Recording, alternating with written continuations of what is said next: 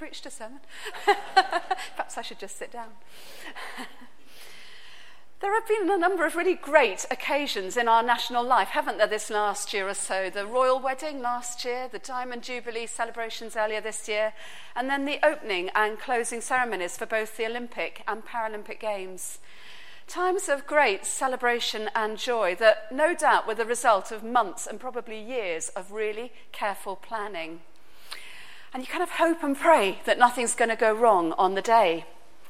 And particularly those of us who remember what happened the day after the announcement that London were going to get the 2012 Olympics, the 7 7 London bombings. I don't know how many of you will remember, but that day of complete devastation when London was brought to a standstill after the celebrations of the night before.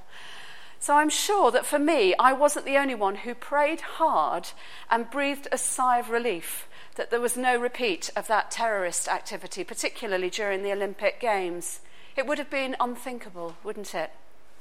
Hard to imagine the devastation where celebration could have been turned to catastrophe in one quick moment. But actually, that's exactly what happened in this Bible reading that we've just heard. Only in our reading, the disaster wasn't the result of terrorist activity, it was something that actually came from the hand of God. And in a sense, that made it even more shocking. What were the Israelites to make of it? And what are we to make of it? Well, just to set the scene, David had been anointed by Samuel the prophet to be king when he was just a young man. And for years he'd been unjustly treated by the then king Saul. But finally he'd come to the throne, and it was clear that his anointing had come from God. He enjoyed a time of great success and blessing. Every battle he went into, he was successful, and there was blessing in his family life.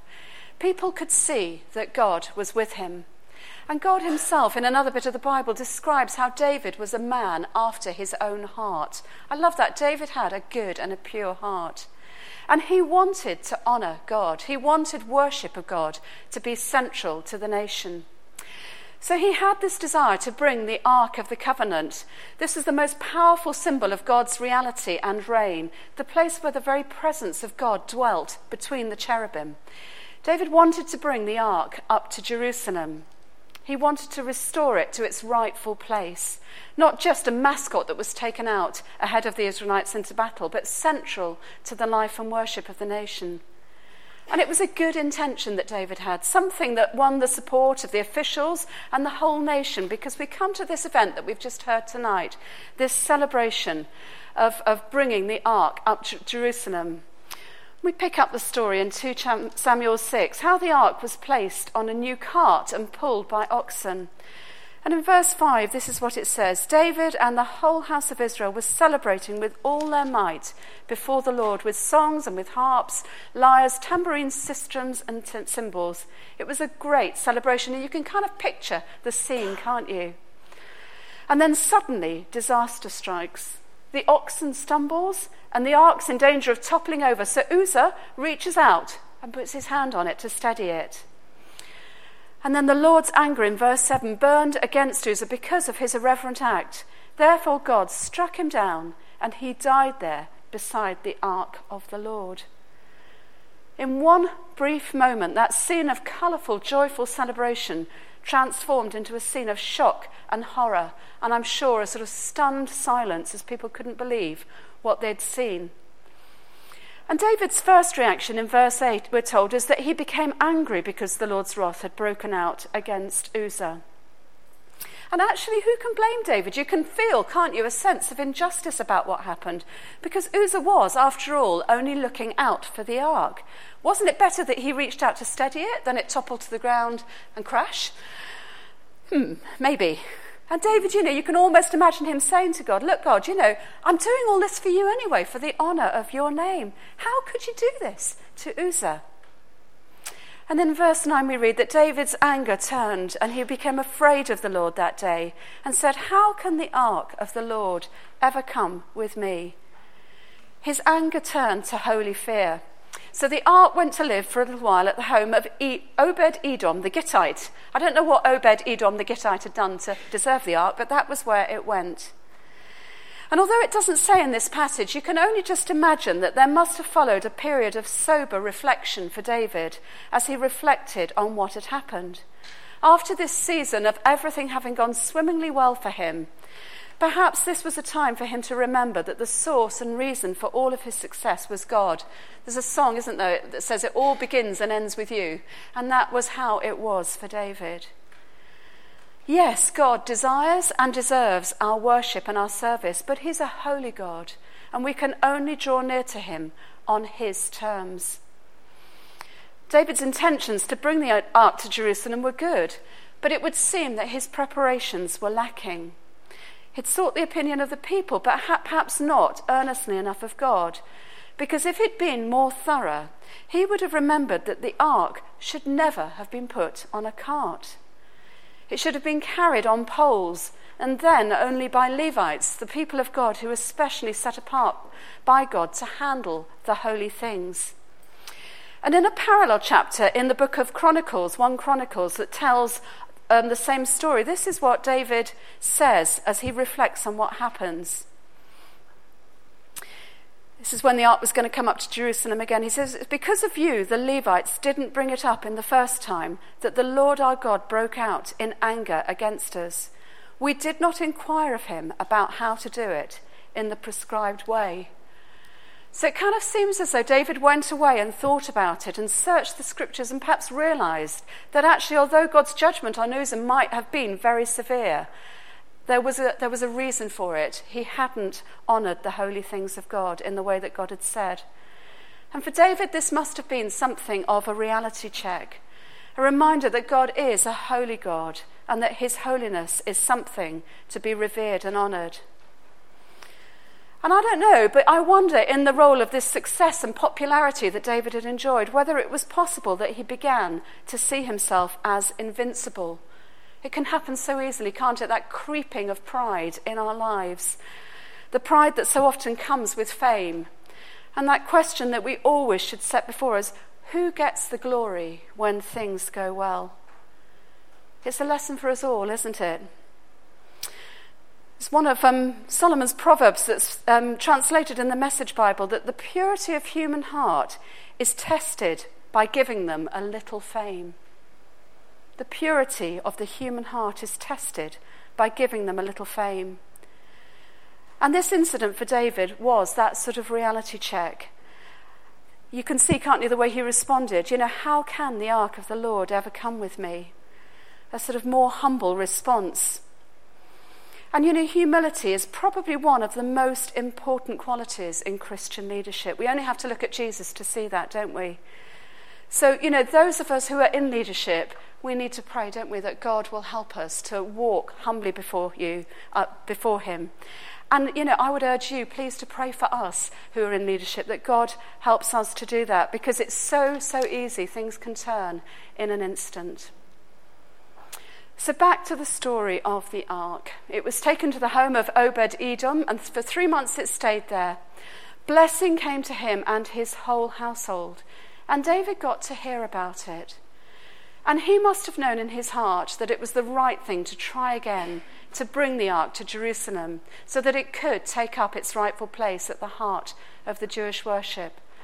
But this time he made sure that it was done the right way. So we get this second procession planned and enacted, and the ark is carried on poles by Levites in the way that God had ordained. But not only that, if you look in verse 13, it says, when those who were carrying the ark of the Lord had taken six steps, he sacrificed a bull and a fattened calf. This sacrifice, this reminder that sacrifice was central to the worship, and it is only through the shedding of blood that there's forgiveness. It's only through the shedding of blood that God's people are able to draw near to a holy God. David, we're told, was dressed simply in a linen ephod and danced before the Lord with all his might. But you kind of get that sense of reverent awe. It was a more humble David who was worshipping the Lord his king as he led the ark and brought it safely to Jerusalem because it was done in the right way. So, what are the lessons for us as we draw near to worship? What is the right and the holy way for us to draw near?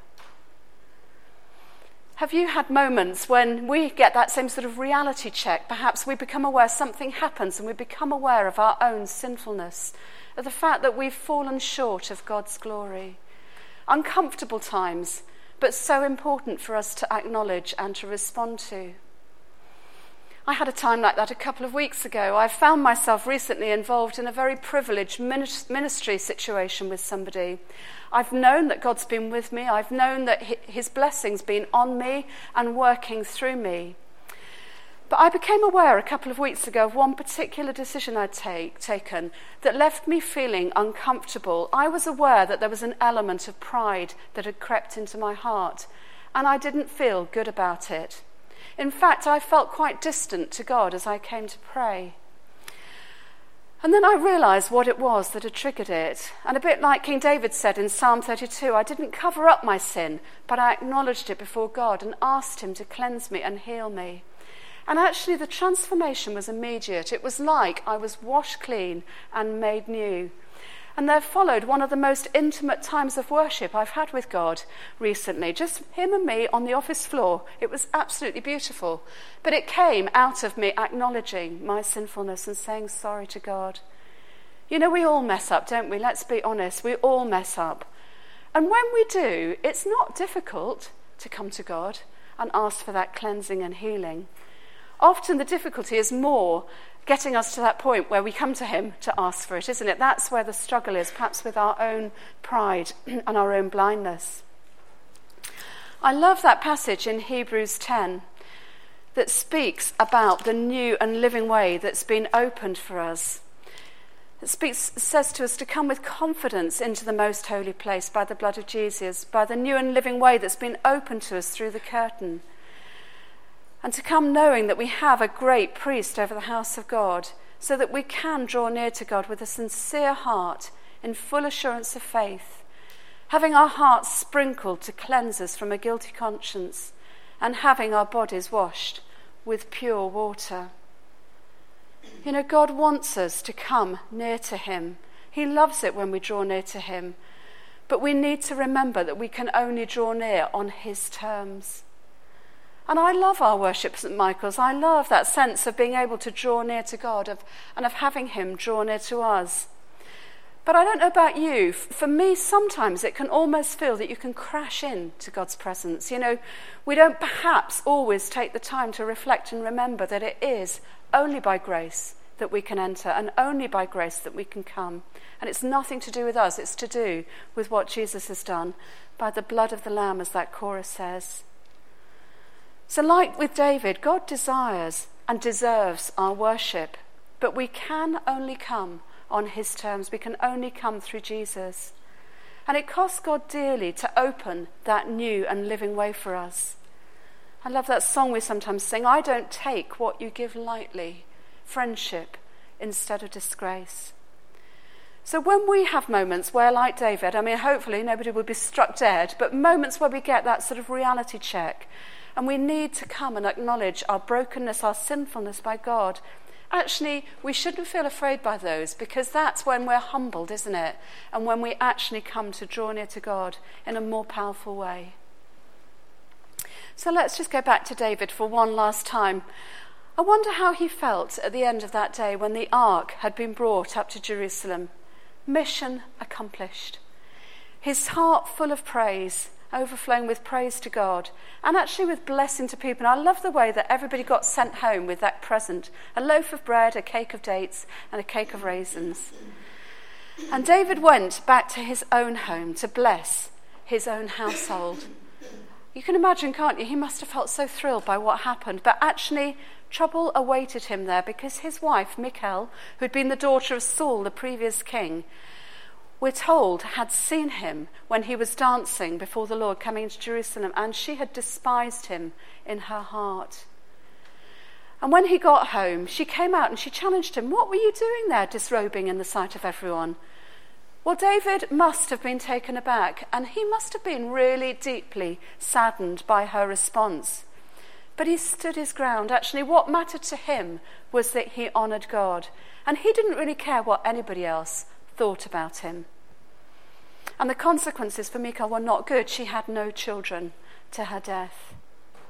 So, the last thing I wanted to say is just that worship and holiness isn't just about what we do or we don't do, it's also about our hearts and how we respond to what we see others doing or not doing. One of my favourite proverbs says about guarding our hearts because it's the wellspring of life. And those of us who are here this morning spoke, heard Si speak about the danger of passing judgment. You know, when we do that, we stand on dangerous ground. And I can remember years ago being really challenged by this one little verse that says, Who are you to judge someone else's servant? To his own master he'll stand and fall or fall, and God will he will stand because God is able to make him stand. So, how others worship may not be your style, it may not be my style. And actually, it's fine. We don't have to do it, do we? We don't have to do what they do. But we do need, need to allow each other to have that freedom in worship and allow the Spirit of God working in them to witness to the Spirit of God in us so that we're drawn near to worship. When Moses came down from the mountain after he'd met with God, his face was shining with the glory of God. And Paul speaks of how our faces reflect the glory of God as we're being transformed into the likeness of Jesus. So rather than judging and despising others when we see them perhaps worshipping in a way that's not our way, why don't we ask God for hearts, humble hearts, that will allow us to be touched and inspired by others? You know, for me, sometimes I get really quite drawn into worship when I watch other people worshipping. And that's great, isn't it? So, you know, one of the biggest moments, in fact, the night really I became a Christian, it all began by me saying to God, I want to know you like she does. You know, and if it's not the way that you experience God and you long for that greater intimacy with God, ask Him for it. I want to know you, God, like He does, like she does. And it, it will be different because every relationship's different. But God wants us to draw near to Him, He wants to do that work in our hearts. We're going to come and share communion together in a little while, and this is a great place, isn't it, for us to be able to give to God our hearts and to receive from Him His grace, what we need to be able to draw near to Him. So I don't know, Band, whether you want to just go back up, and the rest of us um, stand together. I'm going to suggest that we take a moment to allow and invite the Holy Spirit to search our hearts. Whatever it is that we've brought with us, whatever it is that we're carrying with us, God knows and He wants to draw near to us in worship. So I'm going to pray a couple of prayers that King David prayed right at the end of one of his Psalms. And then we're going to have a moment of this quietness to allow the Holy Spirit to come and search us. And then I'm going to suggest that we join together in praying the prayer that will be on the screen as we move on into worship and towards communion. So let's, um, let's just stand and open our hearts to God.